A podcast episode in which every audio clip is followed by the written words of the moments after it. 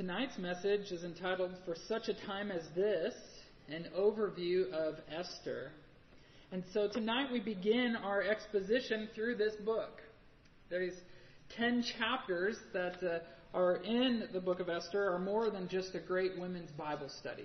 How many of you have ever been a part of a, of a women's Bible study through Esther or something like that? Several uh, women, uh, a few, a few men, what?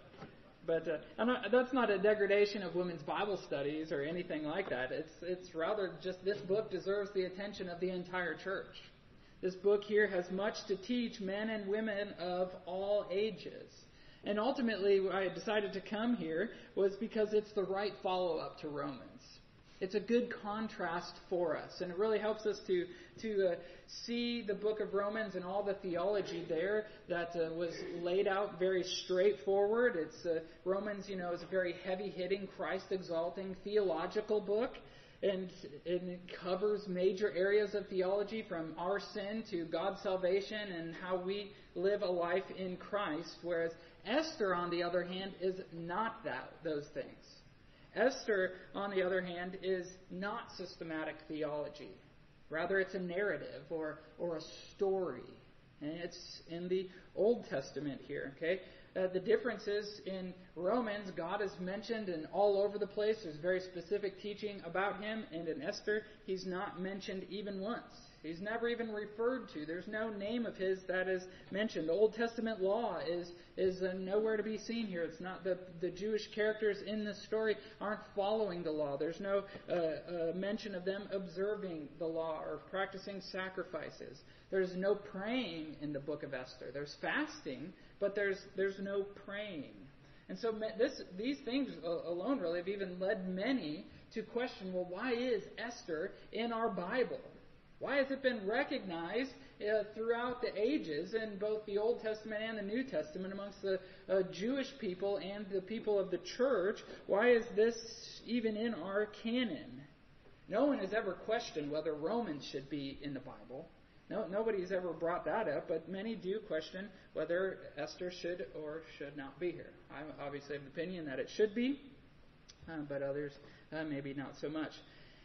And our approach is going to be different uh, to the book of Esther than it was in Romans. In Romans, we took a, a sequential expository approach, meaning that we started in verse 1 of chapter 1 and we worked verse by verse all the way to chapter 16, verse 27.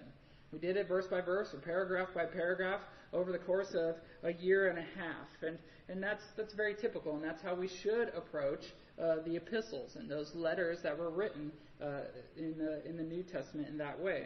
But with Esther, this won't be the case. Tonight, we're not going to pick it up in uh, chapter 1, verse 1, and take a little section, but actually, tonight we're going to take the whole book, all 10 chapters. And, uh, and, and, and then the next weeks, we're going to do thematic exposition. And this isn't because of time constraints or, or that uh, we couldn't go sequentially. It's not that you can't do that through the book of Esther, but I, I want us to see this story or this narrative here in its entirety. And that's really what, what narratives are meant to be like. They're, you know, they're meant to be read as a whole for you to see the big picture of all that's happening here and then to glean the application and the meaning from it in seeing it in its whole. And so if we dissect it too much, uh, then we're going to lose the, the bigger picture.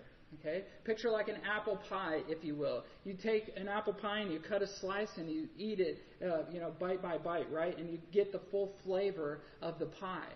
Apple pie, if you were to take it all out and dissect each of the ingredients, it wouldn't be as good as the apple pie, right? The the bare flour and the cinnamon and all those things. If we were to eat them uh, individually, it wouldn't taste the same and as rich as the whole pie, right?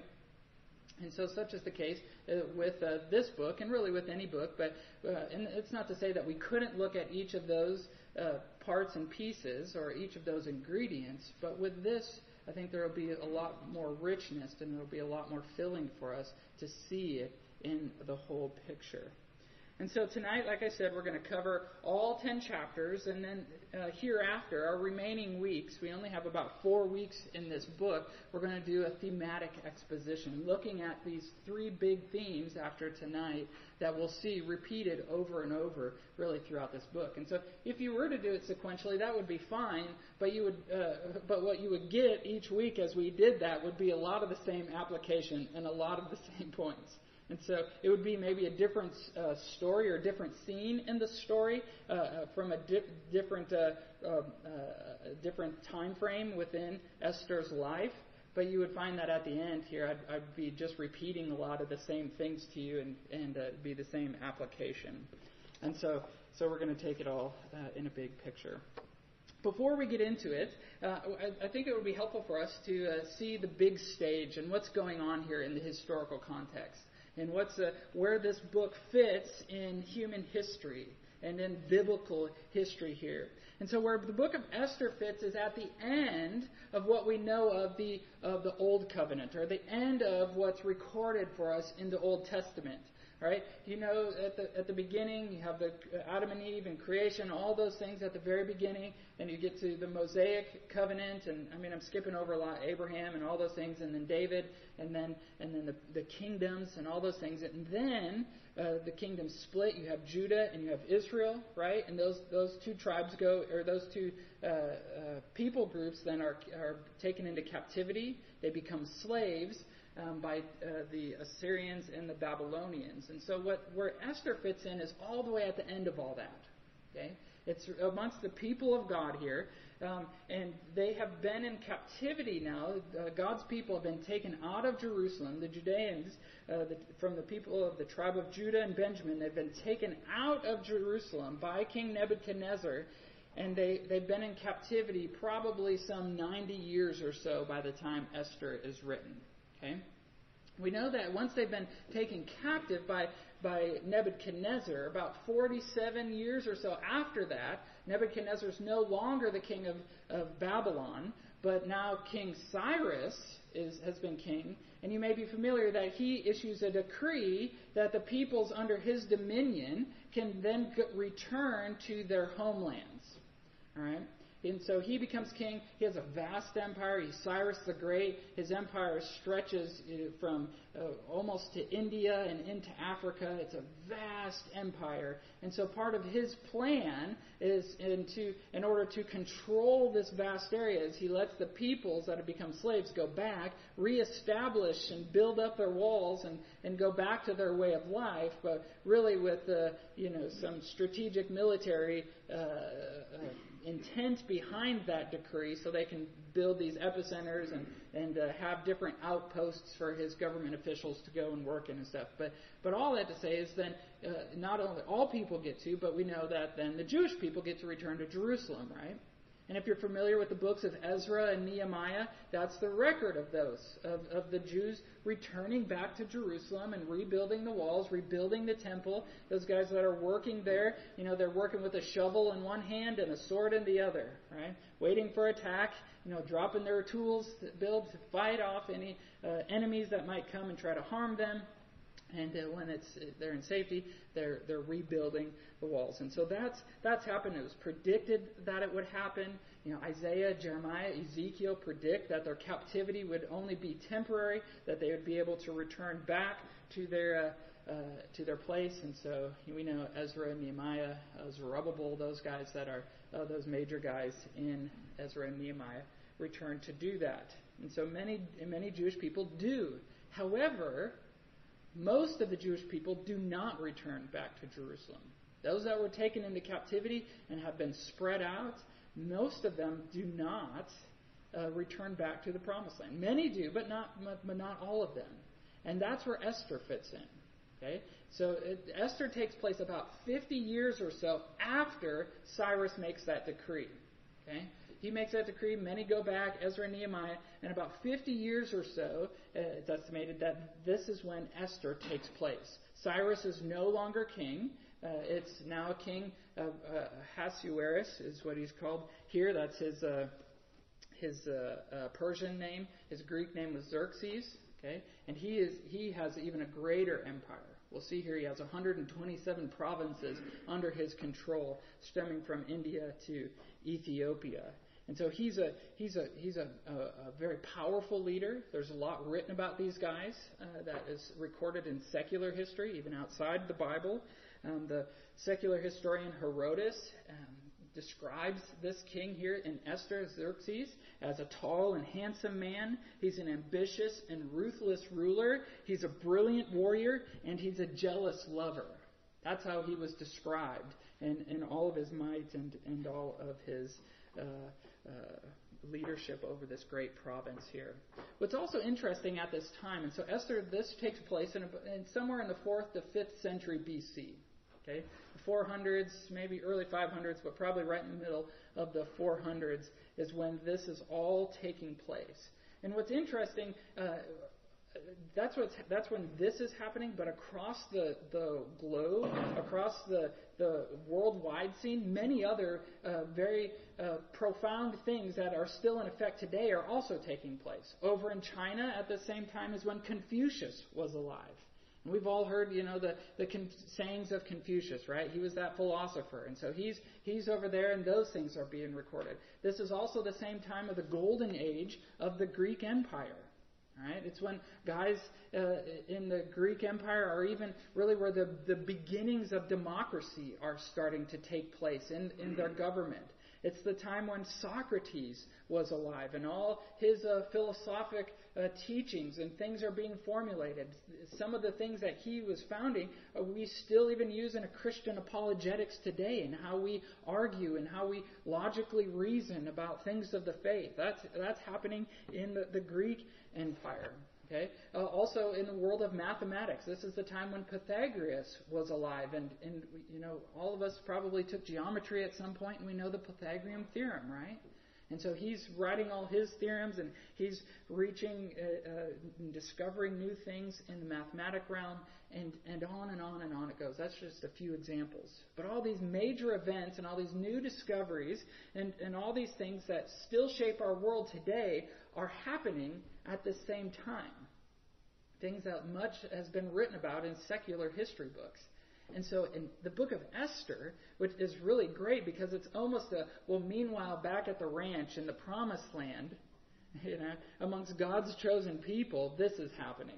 Because it wasn't necessarily in the promised land. They didn't return to Jerusalem. But it's a, meanwhile, back, you know, here, this is what God's still doing to preserve his people. And so it's just, it's very fascinating to me as you look across the, the landscape and just human history, and then you see these things happening uh, here. There's some unique things about Esther that uh, uh, in this book and how it fits into the Bible. Like I said, it's the only book where God's not mentioned. There's no variation of His name. But what's also very interesting about the book of Esther is uh, one scholar has has noted that this book here forms the uh, uh, the ending uh, or, the, or a bookend to Mosaic Judaism, the beginning being the book of Exodus. And they draw, there's a lot of parallels between these two books and seeing, uh, you, you, know, Judaism in this form with the temple and the sacrificial system and all that was uh, laid out in Exodus coming to an end here now in Esther. And so it's, it's very fascinating. It's, it's a, a neat study. One of my uh, professors, I've mentioned him before in, in different uh, uh, messages and things, but one of my professors, he did his PhD work in the book of Esther, and he's like one of the world's foremost scholars in this and medieval Judaism and all this uh, this stuff. But uh, he he draws a lot of these parallels and some shadow and fulfillment uh, from the book of Esther. But but if it's in, it, I'll just draw out a few things here just to show you some of the similarities. Where were the Jewish people coming out of in uh, in the book of Exodus? They were coming out of slavery, right? And where are they? What are they coming out of here in Esther? They're coming out of slavery. And so you see these these two similarities. There's two uh, in each book. There's kind of a a, uh, a a, Jewish ruler who finds himself strategically placed in the pagan ruling king's uh, family, right? Moses is placed in the in Pharaoh's household. Here, Esther is in Xerxes' household. And they, the, initially they're reluctant to kind of lead God's people in this way, but then they then they do. Um, there's uh, other parallels here in Exodus. After all the plagues and events happen, the fear of the Lord leads many to come uh, and, and uh, convert to Judaism. We'll see the same thing in the book of Esther. After uh, many are destroyed and after these decrees happen, uh, many, because of the fear of the Lord, come to and convert to Judaism. There's large numbers of their enemies being defeated and destroyed in both books. Um, and what's interesting in both of them also is that a festival is in- instituted. Festivals that are still celebrated by the Jewish people. We know from the book of Exodus what, what is instituted there. The festival or the feast of Passover, right? Celebrated in the first month on the 14th day. And so it's actually coming up uh, here in, in, the Jewish calendar, they're different, but their first month will be really next month in April. And so on April 22nd begins the, uh, if you're a Jew today, you would celebrate Passover on April 22nd. Well, in Esther here, we'll see another uh, feast or festivals instituted called Purim. And it's celebrated in the on the 14th day of the last month on the Hebrew calendar, which was interesting enough just last week on March 23rd, uh, the, uh, the Jewish people celebrated uh, Purim on the 23rd and the 24th. And so they form these bookends here to their calendar year, and also now we'll see that just to this Mosaic Judaism forming these bookends to the um, to to their faith the, the contrast there as well in, in these two things. Obviously, we know in Exodus, it's where we get God's personal name of Yahweh, and so he's very personal, very involved on every page, speaking directly to Moses. Where in Esther, he's not. You know, he's kind of mysteriously absent. Okay? We know it's the beginning and the end of, of the law and the temple and the sacrifices. Here's in Exodus where it begins, and Esther is really where it kind of falls off the scene. And, and, and, really from Esther and on, even as you look through historical Judaism, from then on they become a word-based people and not a temple and a sacrificial, a sacrifice-based people. And so they, they stick to the scriptures and, and explaining the scriptures, and, and they become a people of a book more so than a people of a temple. Um, and, and still are today. You know, they're not doing the sacrifices. They don't have the temple.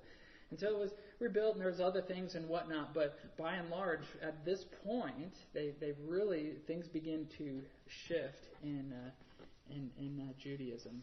And so I just bring that up here just for your knowledge. There's lots to be said about it. There's more. There's volumes that you can read about it. I can suggest some things if you're interested with that. But tonight, what we're going to do is I'm going to read all 10 chapters for us. And I'm not just going to read it necessarily straight through. I'm going to have some running commentary, but I want us to see the big picture here. Okay? I want us to see uh, all that God is doing in this book. And as I read it, I want you to notice two things. I want you to notice two things in, in kind of each scene. So a story has scenes, you know, where, where there's characters and they're out of place and then changes and there's kind of a theme within it. But in each scene, I want you to notice two things. One is that impossible situations that, that God's people are confronted with, they are miraculously turned around. Okay? And so you'll just see. They'll come to a, an event. It's like, how in the world are they going to get themselves out of this fix? And they do. And secondly, then, let's see God at work in the ordinary events. Even though he's not mentioned, notice how God is at work in just the daily, ordinary, you know, seemingly coincidental events that take place. And so I'm just going to read it. We won't do this each week. Um, in the weeks that follow, we'll have some themes, but um, turn if you haven't yet to Esther chapter 1, verse 1, and we're just going to work our way through it now. And uh, I'm going to read it and, and again just offer some commentary at strategic points here. So, you ready for it? Got your seatbelts on? There's some names here that are difficult to pronounce, so bear with me as I do it. But Esther chapter 1, verse 1 uh, begins this way. It says, Now it took place in the days of Ahasuerus. What's interesting with, with that phrase, now it took place, is, is very common for uh, the, the Bible in uh, recording historical events.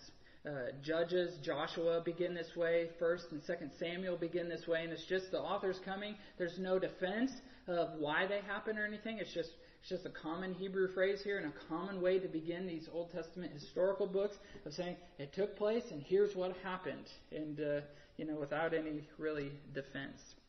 Now it took place in the days of Ahasuerus, the Ahasuerus who reigned from India to Ethiopia over 127 provinces. That's a lot of ground to cover, right? If you think you just know the map, India all the way over there to Ethiopia and Africa and everywhere in between, that's a lot of ground. That's a big, big kingdom. In those days, as King Ahasuerus sat on his royal throne, which was at the citadel in Susa, in the third year of his reign, he gave a banquet for all his princes and attendants, the army officers of Persia and Media, the nobles and the princes of his provinces being in his presence. And he displayed the riches of his royal glory and the splendor of his great majesty for many days, a 180 days. That's a six month party. I mean, doesn't that just really show the the secular description of him as being a, a, a you know a, a, brilliant man and a, a man who loved to party and a man who who uh, he he just had a ton of wealth. And here he just says, you know, for six months, let's have a party, and I'm gonna bring all my people in here. And that doesn't mean that every single person was there all those six months, but man, all of his riches, all of his splendor, no no holds barred, nothing left out. Just a great great, great party for six months here. When these days were completed, the king gave a banquet lasting seven days for all the people who were present at the citadel in Susa.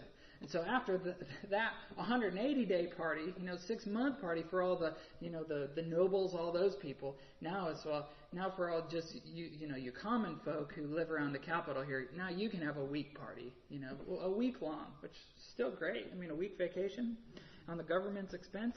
That's uh, all right. Uh, from the greatest to the least, in the court of the garden of the king's palace, they were hangings of fine white and violet linen held by cords of fine purple linen on silver rings and marble columns and couches of gold and silver on a mosaic pavement of porphyry marble, mother of pearl and precious stones.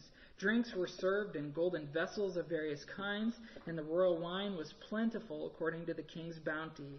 The drinking was done according to the law. There was no compulsion, for so the king had given orders to each official of his household that he should do according to the desires of each person.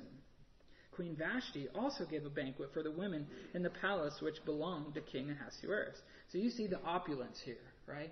I mean, this is a grand party. This is all the, the uh, wealth and the riches that he owns on display for all the people here. There's no holds barred, no rules. You can do whatever you want, no compulsion. Come or go. Do as you will. And uh, Queen Vashti is doing the same. You know, probably most likely these parties were separate. They weren't mixed or co-ed. Men here, women there. Now on the seventh day, at the end, when the heart of the king was merry with wine, he commanded Mehuman, Biztha, Harbona, Bigtha, Abagatha, Zethar, and Carkas, that's a great name, the seven eunuchs who served in the presence of King Ahasuerus, to bring Queen Vashti before the king with her royal crown in order to display her beauty to the people and the princes, for she was beautiful. So much for letting anybody do whatever they want, right? Here's one command. But, verse 12, but Queen Vashti refused to come at the king's command delivered by the eunuchs. Then the king became very angry, and his wrath burned within him. And we don't know why she refuses, but she does. There's lots of speculation about why. She didn't want to parade herself. She didn't want to go and mix company. We don't really know why, but all we do know is that she refused, and this made the king very upset. Verse 13 Then the king said to the wise men who understood the times, for it was the custom of the king, so to speak, before all who knew law and justice, and were close to him Carshena, Shethar, Admatha, Tarshish, Meres, Marsena, and Memucan, the seven princes of Persia and Media, who had access to the king's presence and sat in the first place in the kingdom. According to law, what is to be done with Queen Vashti, because she did not obey the command of King Ahasuerus delivered by the eunuchs? In the presence of the king and the princess, Memucan said, Queen Vashti has wronged not only the king, but also all the princes and all the peoples who are in all the provinces of King Ahasuerus. That's a major offense, right? not only did she refuse you, but she's offended everywhere in your vast kingdom. Yeah, right. For the queen's conduct will become known to all the women, causing them to look with their contempt on their husbands by saying, King Ahasuerus commanded Queen Vashti not to be brought into his presence, but she, or to be brought into his presence, but she did not come. This day, the ladies of Persia and Media who have heard of the queen's conduct will speak in the same way to all the king's princes, and there will be plenty of contempt and anger. If it pleases the king, let a royal edict be issued by him, and let it be written in the laws of Persia and Media, so that it cannot be repeated, that Vashti may no longer come into the presence of King Ahasuerus, and let the king give her royal position to another who is more worthy than she. When the king's edict, which is uh, which he will make is heard throughout all his kingdom, great as it is, then all women will give honor to their husbands, great and small. I laugh because it said that these guys understood the times, but they clearly do not understand women. Because who knows that an edict or a command given to a woman will automatically be followed by every other woman followed in, in all the country, right? That's the this word pleased the king and the princes, and the king did as Memucan proposed. So he sent letters to all the king's provinces, to each province according to its script, and to every people according to their language, that every man should be the master in his own house and the one who speaks in the language of his own people. So Queen Vashti is banished. She's banished, and that will then strike fear into every woman who hears this not to uh, refuse her husband anything. Yeah, right. After these things, chapter 2, after these things, when the anger of King Ahasuerus had subsided, he remembered Vashti and what she had done and what had been decreed against her. Then the king's attendants who served him said, Let beautiful young virgins be sought for the king. Let the king appoint overseers in all the provinces of his kingdom, that they may gather every beautiful young virgin to the citadel of Susa, to the harem, into the custody of Hegai the king's eunuch, who is in charge of the women, and let their cosmetics be given them. Then let the young lady who pleases the king be queen in place of Vashti. And the matter pleased the king, and he did accordingly. Now there was at the citadel in Susa a Jew whose name was Mordecai, the son of Jair, the son of Shimei, the son of Kish, a Benjaminite, who had been taken into exile from Jerusalem with the captives who have been exiled with Jeconiah, king of Judah, whom Nebuchadnezzar, the king of Babylon, had exiled. He was bringing up Hadassah, that is Esther, his uncle's daughter, for she had no father or mother. Now the young lady was beautiful of form and face, and when her father and her mother died, Mordecai took her as his own daughter. And so here now, our main characters are introduced into the story. Here there's a, a great need. Uh, he's looking for a, a new queen, and now we're told of these Jewish people here. What's interesting from this uh, section here is, is some would say, wow, this would make Mordecai, if he was part of those that were captured, I've already said that took place about 90 years ago. Now he's an uncle. He's going to be up in, you know, 100 or better. You know, probably around 120 or so at the time of this. Well, we shouldn't understand this as saying that uh, that Mordecai was taken captive, but his his grandfather Kish. Okay, Kish was the one. He was the Benjaminite who had been taken into exile from Jerusalem. Okay, so he came, and so that that uh, gets our timeline right there. And so they, these guys, Mordecai, which Mordecai is a Persian name anyways, and so he had been raised up amongst uh, the Persian people here, along with, and now he's raising his niece, whose Hebrew name is Hadassah, and her Persian name is Esther. And so bring it up here as, as a, it's mentioned here Hadassah, but uh, uh, but she'll go from Esther uh, henceforth. So, verse 8 So it came about when the command and the decree of the king were heard, and many young ladies were gathered to the citadel of Susa in the custody of Hegai, that Esther was taken to the king's palace in the custody of Hegai, who was in charge of the women. Now the young lady pleased him and found favor with him. So he quickly provided her with her cosmetics and food, gave her seven choice maids from the king's palace, and transferred her and her maids to the best place in the harem. Esther did not make known her people or her kindred, for Mordecai had instructed her that she should not make them known. Every day Mordecai walked back and forth in front of the court of the harem to learn how Esther was and how she fared. And so it's kind of a scandalous thing here. He's bringing all these ladies trying to find his queen, and uh, uh, and it's it's uh, as you would suspect, it's it's a lot of fornication happening here, and a lot of you know prettying up the women and Esther she stands out among them, and she's very beautiful, and she's keeping her ethnicity a secret. She's she's a Jewish woman, and she's not saying it. Verse 12. Now, when the turn of each young lady came to go into King Ahasuerus, after the end of her twelve months, under the regulations for the women, for the days of their beautification were completed as follows six months with oil of myrrh, and six months with spices and the cosmetics for women. The young lady would go into the king in this way. Anything that she desired was given her to take to take with her from the harem to the king's palace. In the evening she would go in, and in the morning she would return to the second harem, to the custody of Shaashgaz, the king's eunuch who was in charge of the concubines. He would, she would not again go into the king unless the king delighted in her, and she was summoned by name. So quite scandalous, quite scandalous, quite uh, you know, that's way of the world, I guess. Verse 15 Now, when the turn of Esther, the daughter of Abihail, the uncle of Mordecai, who had taken her as his daughter, came to go into the king, she did not request anything except what Hegai, the king's eunuch, who was in charge of the women, advised. And Esther found favor in the eyes of all who saw her. So Esther was taken to King Ahasuerus to his royal palace in the tenth month, which is the month of Tebeth, in the seventh year of his reign. The king loved Esther more than all the women, and she found favor and kindness with him more than all the virgins, so that he set the royal crown on her head and made her queen instead of Vashti. Then the king gave a great banquet, Esther's banquet, for all his princes and his servants. He made a holiday for the provinces and gave gifts according to the king's bounty. This guy likes to throw a good party, right? Everything is a reason to have a banquet and, and a celebration. But especially this, he's, he's got a new queen.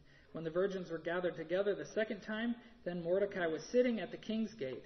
Esther had not yet made known her kindred or her people, even as Mordecai had commanded her.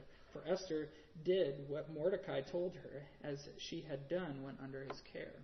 And so, what's interesting about even this here is it, it's really parallels with the book of Daniel, right? This is something common that they would uh, you know, they would change their diet. They would uh, give them the best care in order to, you know, make them the look the best and be the, the you know the brightest and the strongest and and and all those things. We know from the book of Daniel that he does not do that, right? Daniel does not participate in these things, and he comes out ahead of all of his peers. You know, and that's kind of what the regiment that they had for the men in that regard. But here, they're doing the same thing for the women. All this, you know, years long of beautification. Could you imagine that, women? You know, almost a year in a spa and all these oils and, you know, wouldn't that be, wouldn't that be great? And so she participates. Um, and we, we don't we shouldn't fault her for that or necessarily make her less spiritual than Daniel, but um, but she participates, and uh, obviously we know she becomes then the queen. All that happens there, she goes into the king, spends the night with him, and whatever happens there wins his favor, and uh, she becomes queen. Now, here in uh, verse 21, in those days, while Mordecai was sitting at the king's gate, Big Bigthan and Teresh, two of the king's officials from those who guarded the door, became angry and sought to lay hands on King Ahasuerus.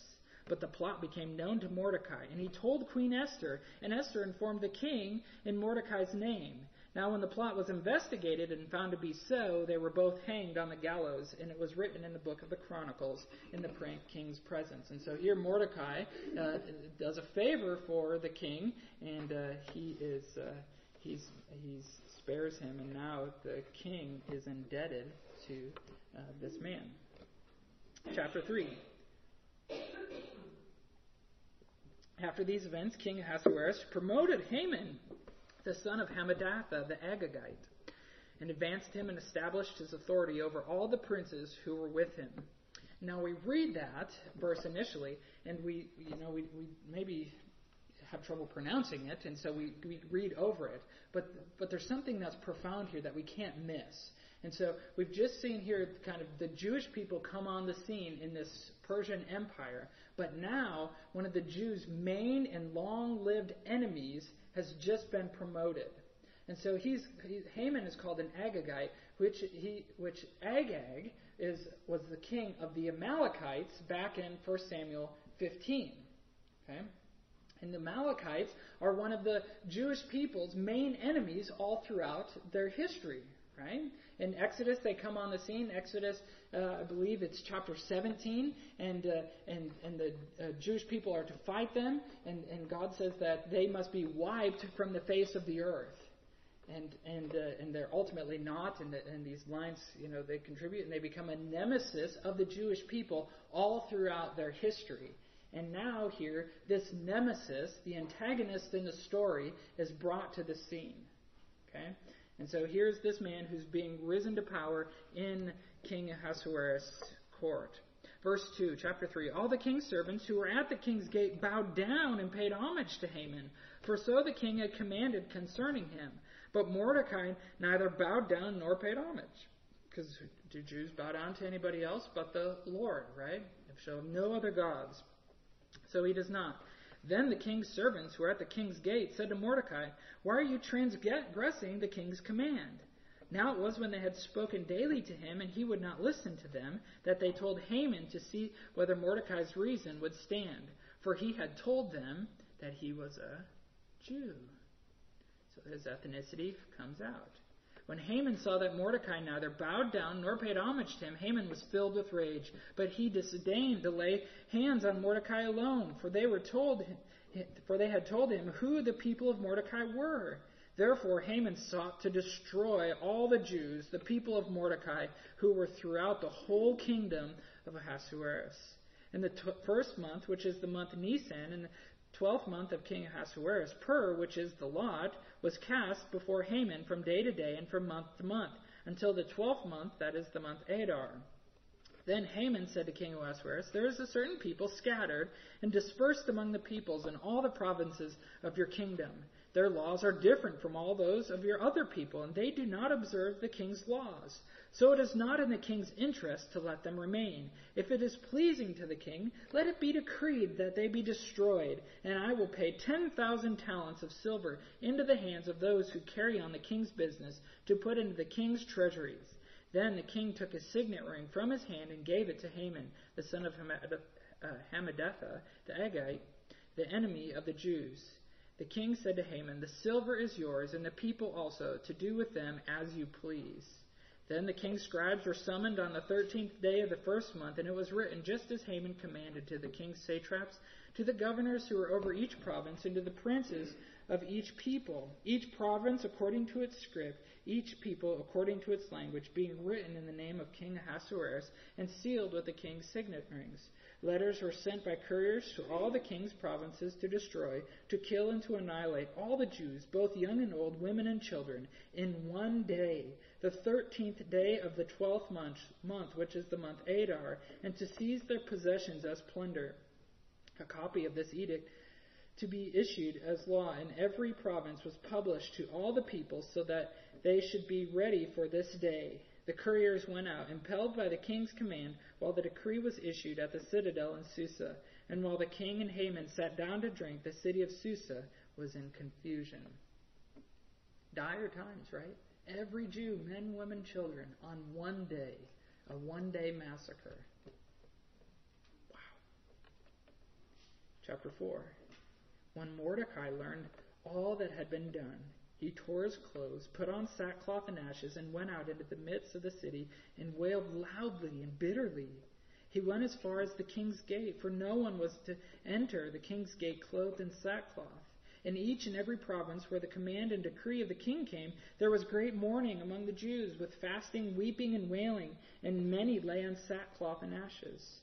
Then Esther's maidens and her eunuchs came and told her, and the queen writhed in great anguish. And she sent garments to clothe Mordecai. You can tell what my son's name is, right? Malachi. Mordecai. That he might remove his sackcloth from him, but he did not accept them. Then Esther summoned Hakath from the king's eunuchs, whom the king had appointed to attend her, and ordered him to go to Mordecai to learn what this was and why it was. So Hathach went to, out to Mordecai to the city square in front of the king's gate. Mordecai told him all that had happened to him and the exact amount of money that Haman had promised to pay to the king's treasuries for the destruction of the Jews. He also gave him a copy of the text of the edict which had been issued in Susa for their destruction, that he might show Esther and inform her and to order her to go to, into the king to implore his favor and to plead with him for her people. Hathach came back and related Mordecai's words to Esther. Then Esther spoke to Hathach and ordered him to reply to Mordecai. All the king's servants and the people of the king's provinces know that for any man or woman who comes to the king to the inner court who is not summoned, unless has but one law that he be put to death. Uh, he has but one law that he be put to death, unless the king holds out to him the golden scepter, so that he may live. And I have not been summoned to come to the king for these thirty days. They related Esther's words to Mordecai. You imagine not spending time with your wife for 30 days? Then Mordecai told them to reply to Esther Do not imagine that you in the king's palace can escape any more than all the Jews. For if you remain silent at this time, relief and deliverance will arise for the Jews from another place, and you and your father's house will perish. And who knows whether you have not attained royalty for such a time as this? And that there is the theme verse of this whole book. And so Mordecai uh, compels Esther with her own life, saying, This applies to you as well. Once it's found out that you're a Jew, you're not getting by with this. Your own life is at stake. So you either put your life at stake uh, uh, in, in letting this edict be carried out, or you go present yourself to the king and uh, see what happens there. Verse 15 Then Esther told them to reply to Mordecai Go, assemble all the Jews who are found in Susa, and fast for me. Do not eat or drink for three days, night or day. I and my maidens also will fast in the same way, and thus I will go into the king, which is not according to the law, and if I perish, I perish. So Mordecai went away and did just as Esther had commanded him. So fasting and mourning here, and a resolve. And if I perish, well, so be it chapter 5 Now it came about on the third day that Esther put on her royal robes and stood in the inner court of the king's palace in front of the king's room. And the king was sitting on the royal throne in the throne room opposite the entrance to the palace. When the king saw Esther the queen standing in the court, can you see the suspension rising? What's going to happen? She's there. I think we all know, though, right? She obtained favor in his sight, and the king extended to Esther the golden scepter which was in his hand right? She was not put to death. She lived. She did not perish. She found favor in the king's sight. So Esther came near and touched the top of the scepter. Then the king said to her, What is troubling you, King Queen Esther? And what is your request? Even to half of the kingdom it shall be given to you. Esther said, If it pleases the king, may the king and Haman come this day to the banquet that I have prepared for him. So he's feeling in a very generous mood, isn't he? Up to half the kingdom. That's a lot of ground. It's a lot of money, a lot of power. And she simply requests that the king and Haman come, come uh, that night, this day, to a banquet. Then the king said, Bring Haman quickly, that we may do as Esther desires. So the king and Haman came to the banquet which Esther had prepared. As they drank their wine at the banquet, the king said to Esther, What is your petition? For it shall be granted to you. And what is your request? Even to half of the kingdom it shall be done. So Esther replied, My petition and my request is, if I have found favor in the sight of the king, and if it pleases the king to grant my petition and to do what I request, may the king and Haman come to the banquet which I will prepare for them. And tomorrow I will do as the king says. So come to another banquet, and tomorrow I will tell you.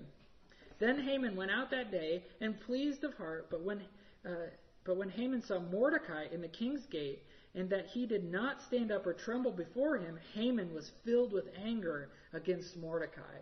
So he leaves out from the king and the queen. So he's feeling pretty mighty. He just had the audience of the two most important and powerful people in the land. So he's feeling all high and mighty. And then he sees this Jewish man not bowing down to him.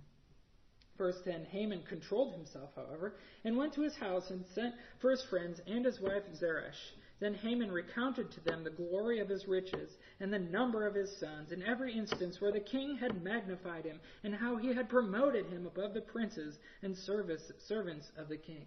I just can't imagine that. Hey, friends, come over to my house. Let me tell you how rich I am. And let me tell you all the great things that I have ever done.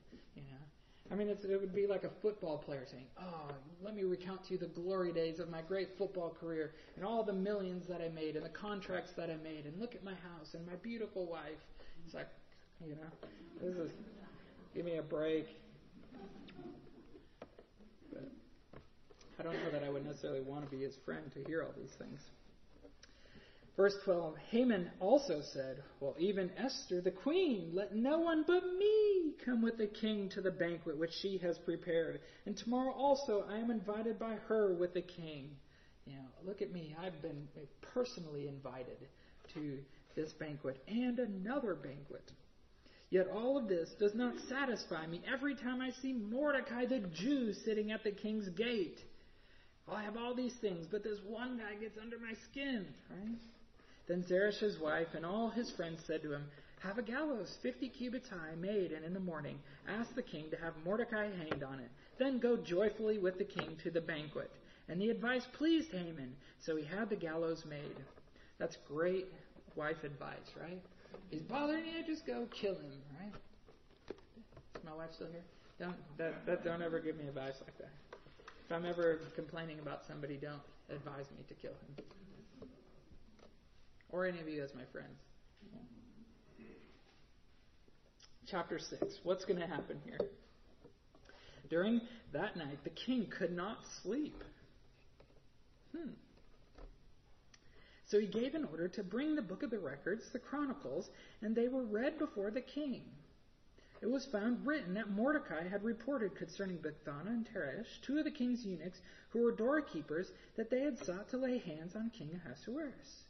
The king said, What honor or dignity has been bestowed on Mordecai for this?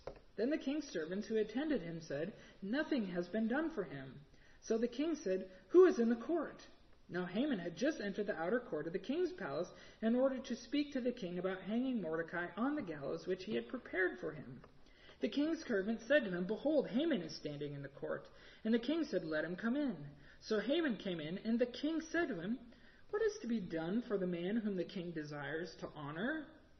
And Haman said to himself, Well, whom would the king desire to honor more than me, right? Surely it only could be me.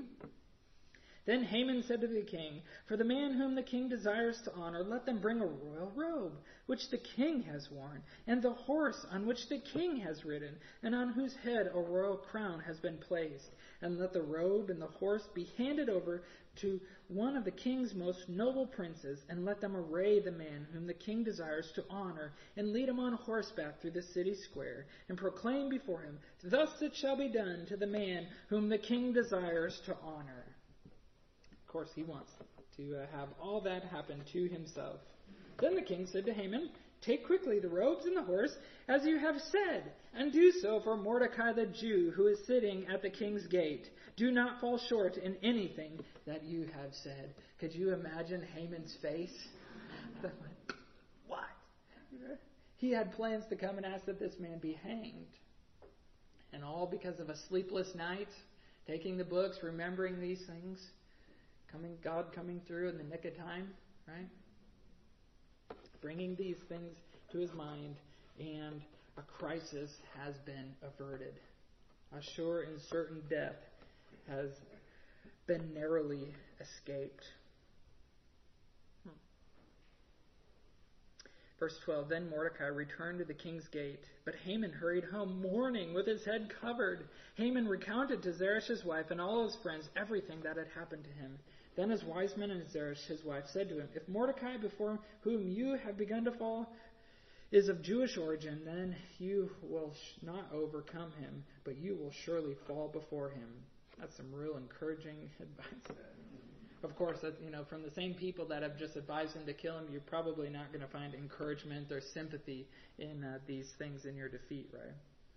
While they were still talking with him, the king's eunuchs arrived and hastily brought Haman to the banquet which Esther had prepared. Now the king and Haman came to drink wine with Esther the queen, and the king said to Esther on the second day also as they drank their wine at the banquet, What is your petition, Queen Esther? It shall be granted you. And what is your request? Even to half of the kingdom it shall be done. Then Queen Esther replied, If I have found favor in your sight, O king, and if it pleases the king, let my life be given me as my petition, and my people as my request. For we have been sold, I and my people, to be destroyed, to be killed, and to be annihilated. Now, if we had only been sold as slaves, men and women, I would have remained silent, for the trouble would not be commensurate with the annoyance of the, to the king. Then King Ahasuerus asked Queen Esther, Who is he, and where is he? Who would presume to do this? Esther said, A foe and an enemy is this wicked Haman. Then Haman became terrified before the king and the queen. Can you imagine here in a day uh, of uh, you know, a turn of events in this man's life? The king arose in his anger from drinking wine and went into the palace garden. But Haman stayed to beg for his life from Queen Esther, for he saw that harm had been determined against him by the king. Now, when the king returned from the palace garden into the place where they were drinking wine, Haman was falling on the couch where Esther was. Then the king said, Will you even assault the queen with me in the house? As the word went out of the king's mouth, they covered Haman's face. And so here he's falling, he's probably pleading for her or whatever, and the king walks back in and he thinks that he is attacking his very wife. Verse 9 Then Harbona, one of the eunuchs who were before the king, said, Behold, indeed, the gallows standing at Haman's house, fifty cubits high, which Haman made for Mordecai, who spoke good on behalf of the king. And the king said, Hang him on it. So they hanged Haman on the gallows which he had prepared for Mordecai, and the king's anger subsided. Mm. Talk about a turn of events, right? Impossible situations turned around. Chapter 8 On the day King Ahasuerus gave the house of Haman, the enemy of the Jews, to Queen Esther, and Mordecai came before the king, for Esther had disclosed what he had was to her. The king took off his signet ring, which he had taken away from Haman, and gave it to Mordecai, and Esther set Mordecai over the house of Haman. Then Esther spoke again to the king, fell at his feet, wept, and implored him to avert the evil scheme of Haman the Agagite and his plot which he had devised against the Jews. The king extended the golden scepter to Esther. So Esther arose and stood before the king. Then she said, If it pleases the king, and if I have found favor before him, and the matter seems proper to the king, and I am pleasing in his sight, let it be written to revoke the letters devised by Haman, the son of Hammedatha, the Agagite, which he wrote to destroy the Jews who are in the king's provinces. For how can I endure to see the calamity which will befall my people? And how can I endure to see the destruction of my kindred? So King Ahasuerus said to Queen Esther and to Mordecai the Jew, Behold, I have given the house of Haman to Esther, and him they have hanged on the gallows, because he was had stretched out his hand against the Jews. Now you write to the Jews as you see fit, in the king's name, and seal it with the king's signet ring. For a decree which is written in the name of the king and sealed with the king's signet ring may not be revoked. How are they going to get out of this situation? So the king's scribes were called at the time in the third month, that is, the month Sivan, on the twenty-third day, and it was written according to all that Mordecai commanded to the Jews, the satraps, the governors, and the princes of the provinces, which extended from India to Ethiopia, a hundred and twenty-seven provinces, to every province according to its script, and to every people according to their language, as well as to the Jews according to the script and their language. He wrote in the name of King Ahasuerus and sealed it with the king's signet ring, and sent letters by couriers on horses, riding on steeds sired by the royal stud.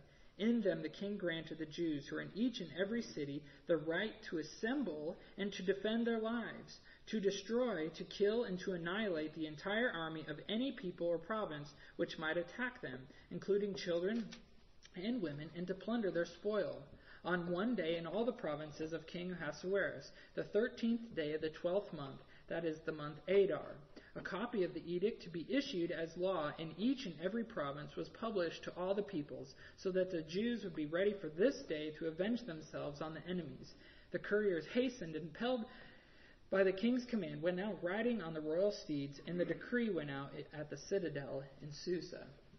And so this is some nine months before it's supposed to happen, right? And so the issue had already been decreed that couldn't be revoked, that all the Jewish people were to be killed on the 13th day of the 12th month, early in the year this was made. Now it's been overturned. Uh, well, that hasn't necessarily been overturned, but a, an additional decree has been sent out to all the people and all the Jews that, that they can defend themselves, that they can gather to defend and annihilate these people. And so it's like these edicts have gone out, and so they've had to send horses, and obviously it would take weeks and months to get to all the people. But this, these battle orders have gone out to people nine months in advance. There's going to be a big fight in, coming, you know, in December, we might say. Obviously, it's a different month, but at the end of the year, there's going to be this big fight. So everybody, get ready for it. Can you imagine waiting for that? You know, we wait for election day to come and whatnot, but we're not just waiting for election day. We're not waiting for, you know, Christmas at the end of the year. There's going to be this big battle amongst all these people here that I'm probably doing business and living amongst right now. You know, but get ready because you're going to fight each other then. Don't fight in between then. You know, but on that day, it'll be okay and it'll be no holds barred. A big battle. We're almost to the end here.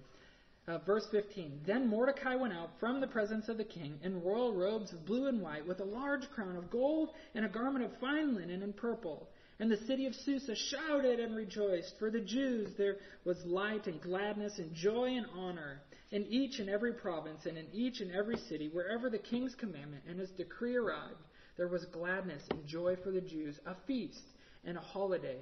And many among the peoples of the land became Jews, for the dread of the Jews had fallen on them. And so here, an impossible situation turned around. Here's certain destruction. Now they have hope, and now they know they can defend themselves with even the king's blessing to do so. And because of this, because of this happening, many come to, to become Jewish. They proselytize, they become Jewish people. Now, chapter 9. Now, in the twelfth month, that is the month Adar, on the thirteenth day, when the king's command and edict were about to be executed, on the day when the enemies of the Jews hoped to gain the mastery over them, it was turned to the contrary, so that the Jews themselves gained the mastery over those who hated them. The Jews assembled in their cities throughout all the provinces of King Ahasuerus to lay hands on those who sought their harm, and no one could stand before them, for the dread of them had fallen on all the peoples. Even all the princes of the provinces, the satraps, the governors, and those who were doing the king's business assisted the Jews, because the dread of Mordecai had fallen on them. Indeed, Mordecai was great in the king's house, and his fame spread throughout all the provinces, for the man Mordecai had become greater and greater. Thus the Jews struck all their enemies with the sword, killing and destroying, and they did what they pleased to those who hated them.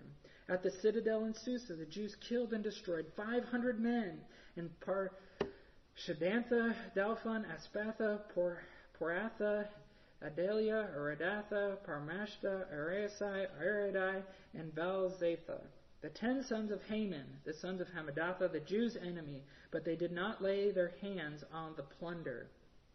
On that day, the number of those who were killed at the citadel in Susa was reported to the king, the king said to Queen Esther, The Jews have killed and destroyed 500 men and the ten sons of Haman at the citadel in Susa.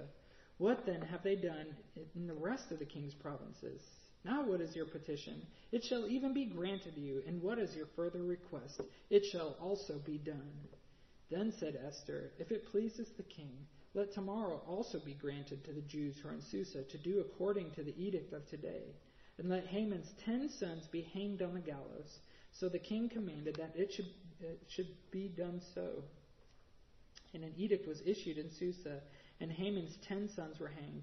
The Jews who were in Susa assembled also on the fourteenth day of the month Adar, and killed three hundred men in Susa, but they did not lay their hands on the plunder. Esther, she's she's kind of vicious and violent here, isn't she? Her second request is that the battle continue, and not only that these guys that have been killed, now they're put on display and hanged you know, which is really just a show of of, hum, of humiliation that they would be hung out in front of them. Verse 16 Now the rest of the Jews who were in the king's provinces assembled to defend their lives and rid themselves of their enemies and kill 75,000 of those who hated them, but they did not lay their hands on the plunder. This was done on the 13th day of the month Adar, and on the 14th day they rested and made it a day of feasting and rejoicing.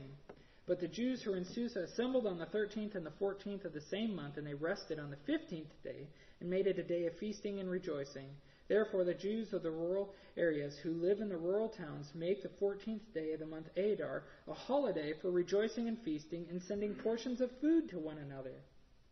Then Mordecai recorded these events, and he sent letters to all the Jews who were in all the provinces of King Ahasuerus, both near and far, obliging them to celebrate the 14th day of the month Adar and the 15th day of the same month annually, because on those days the Jews rid themselves of their enemies and it was a month which was turned for them from sorrow into gladness, and from mourning into a holiday, that they should make them days of feasting and rejoicing, and sending portions of food to one another and gifts to the poor.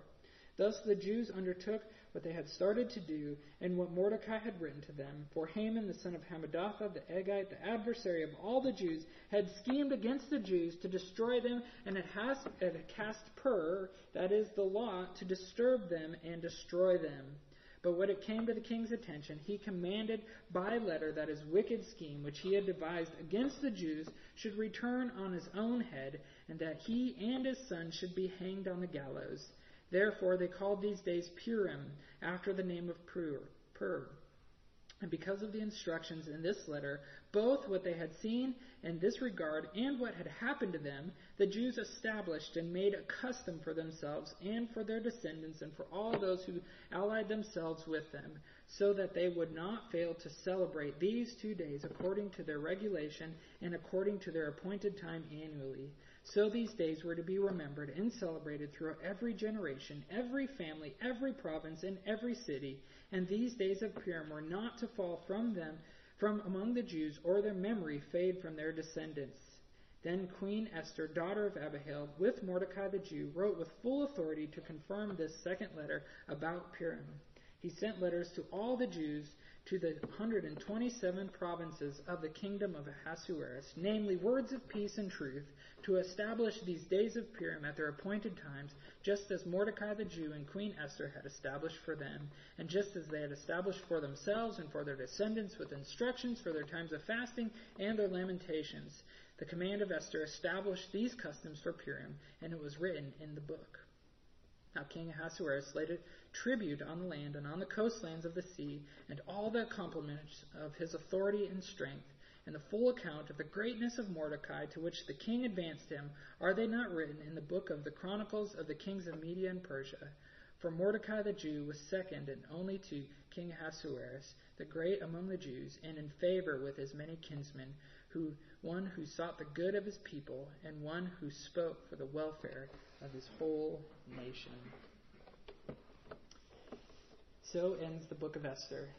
And so the, the uh, feast and the celebration of Purim still takes place. Like I just said, it was last week, and it's a raucous event, I'm told. I guess it's a it's a time of great celebration, great feasting. They send gifts of food to one another, and they party. And really, what's actually characteristic of it is a lot of drunkenness. And so, some of the rabbis actually have written that it's commanded that the Jewish people get drunk um, at this time, and they they celebrate. And the reason we I even chose to read this tonight, not just an exercise in endurance for all of us and reading 10 chapters, but because this is what the Jewish people do every year at the at the time of Purim. They read this book, but at the time any time that Haman's name is mentioned, they shout and they, they yell really loud so that nobody can hear his name pronounced. And so if we were if we were actually reading this as Jewish people, while I was reading, anytime that Haman's name came, you would shake things around and ah! you know. So we, you wouldn't hear his name blotted out. Uh, you would never. You would. His name would be blotted out, and you would never hear him. And so the greatness of Mordecai is exalted, and the curses of Haman are. Yeah. Good word. Because we, because they don't want to, they don't remember. His name was blotted out from their memory, but what God did here. And so, what's really fascinating is this book has become a, a, a very important book to even today's Jewish people. And this was great comfort for the Jewish people at the time of the Holocaust. They memorized this book, even to the point where the, the Nazis outlawed this book, them having it in written form or even quoting it. And so in the prison camps, uh, they would they would be just quoting this by memory, this whole entire book, this story, to their captors and to the, those that were beating them in, in the prison, and uh, in order to fuel their their hope that God would come through just as he had had at a different time when another enemy had sought to annihilate the Jewish people from the face of the earth. And so that's that's why we read it. That's why we could see God come through. Didn't time and time again an impossible situation, seeming like something. How are they going to get out of this situation? And God turning it around, right? God, God uh, changing uh, the course of events. And so, just as we close here, just have a few more minutes, just some time of, of application here for us. What a, what a great book. We'll look at more of the details in uh, coming weeks. We'll meet here again next week. But I just want to say, in light of reading this book and all that we've seen tonight, praise God for His special revelation. Praise God for His special revelation. And the reason that I say that is if we only had the book of Esther in our Bible, it would really only be a, a, a nice story. But God has given us the complete canon, right? Genesis to Revelation, where Jesus is revealed to us. We have general revelation also, the uh, creation, the things around us that tell us that there is a God. We can read the book of Esther and know that there is a God, but what gives Esther its richness and its uh, and, and its depth and its application here is because we have the entirety of Scripture and we know who God is because He's been specially revealed to us in other points of Scripture. And so that doesn't diminish uh, Esther's role. That doesn't diminish its authority or its inspiration or its uh, its its uh, uh, its meaning to us. But we need to praise God for all of, of Scripture. We need to praise Him that He has given us the entire book here and that we know Jesus. And ultimately, that He's given us Jesus, who is the special revelation, right? We have Him recorded and written here in the book. We know He's the great deliverer. Esther and, and um, even Mordecai, in some ways, they are shadows of what Christ would, uh, what He would fulfill and the ultimate Savior of the Jewish people and the Gentile people here. But we praise God that we know about Christ, right? Praise God that we know the gospel and that we can be saved through that and that alone. but secondly, here in the book of Esther, it teaches us here to praise God for his activity in the ordinary events of our life, right? Moments of sleeplessness, yeah, and God, God does a, a miraculous work through just that ordinary event. You know, it, we we can't even really call it miraculous because it's just God's providential work. You know, of this guy coming, of Mordecai being at the right place at the right time to overhear these two guys scheming against the king. You know, of of uh, of, uh, of Queen Vashti refusing a, a, command of her husband, and so even in the midst of sin, even in the midst of just ordinary things of our life, God is still at work in those things. And sometimes we, we're, we're always searching for the radical, aren't we?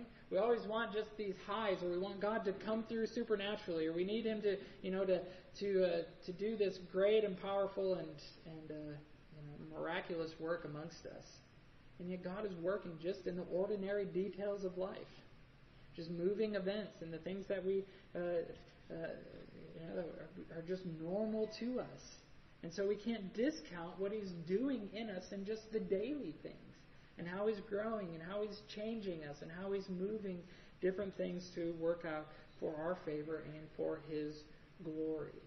And so we'll look at more at that uh, specifically in this doctrine of providence later. But we also need to say, praise God for uh, the moments when we can't see Him at work. You know, when we can't, when we don't know exactly what He's doing. You know, in those moments where we say, "Where are you, God? What are you doing? I, what's happening here?"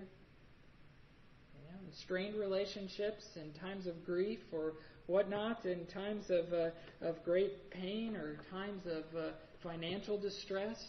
God, I'm trying to follow you. Here I have these promises. I know who you are, but where are you?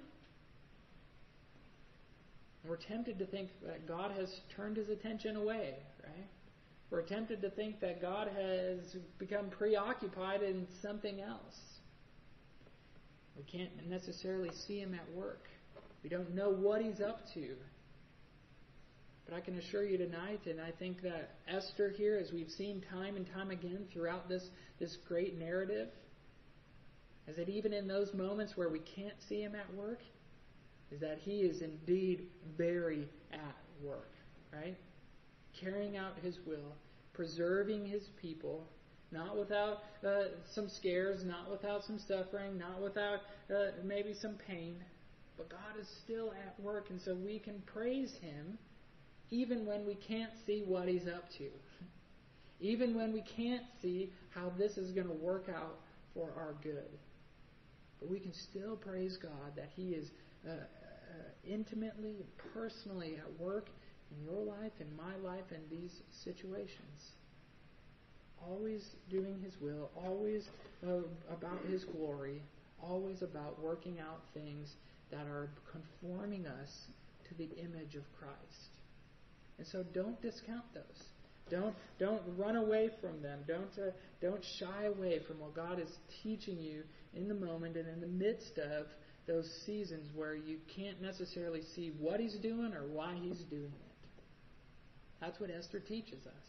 That's what we see here of God preserving and working amongst His people, even when it seems the whole world is bent on His people's destruction. So we can take great hope in that, can't we? We can take great, great comfort in knowing that God is at work amongst us. So let me pray to close us, and then we'll take some questions, have some time of prayer. Father in heaven, we do thank you that you are at work. Thank you that uh, you are involved in all the details of our life. And so thank you for this great reading of this book that has brought comfort to your people for centuries in the midst of opposition and in the midst of hatred and other things, God. So might you use this book in our own life for someone who's here tonight. Might this even be comforting to them and in, uh, uh, in maybe a season of opposition that they find themselves in, or a season of of uh, dryness, wondering where you are or why or what what you're doing in their life. So may you, through your word tonight, remind them that you're right there, doing exactly uh, according to your plan. I pray these things in our Savior's name. Amen.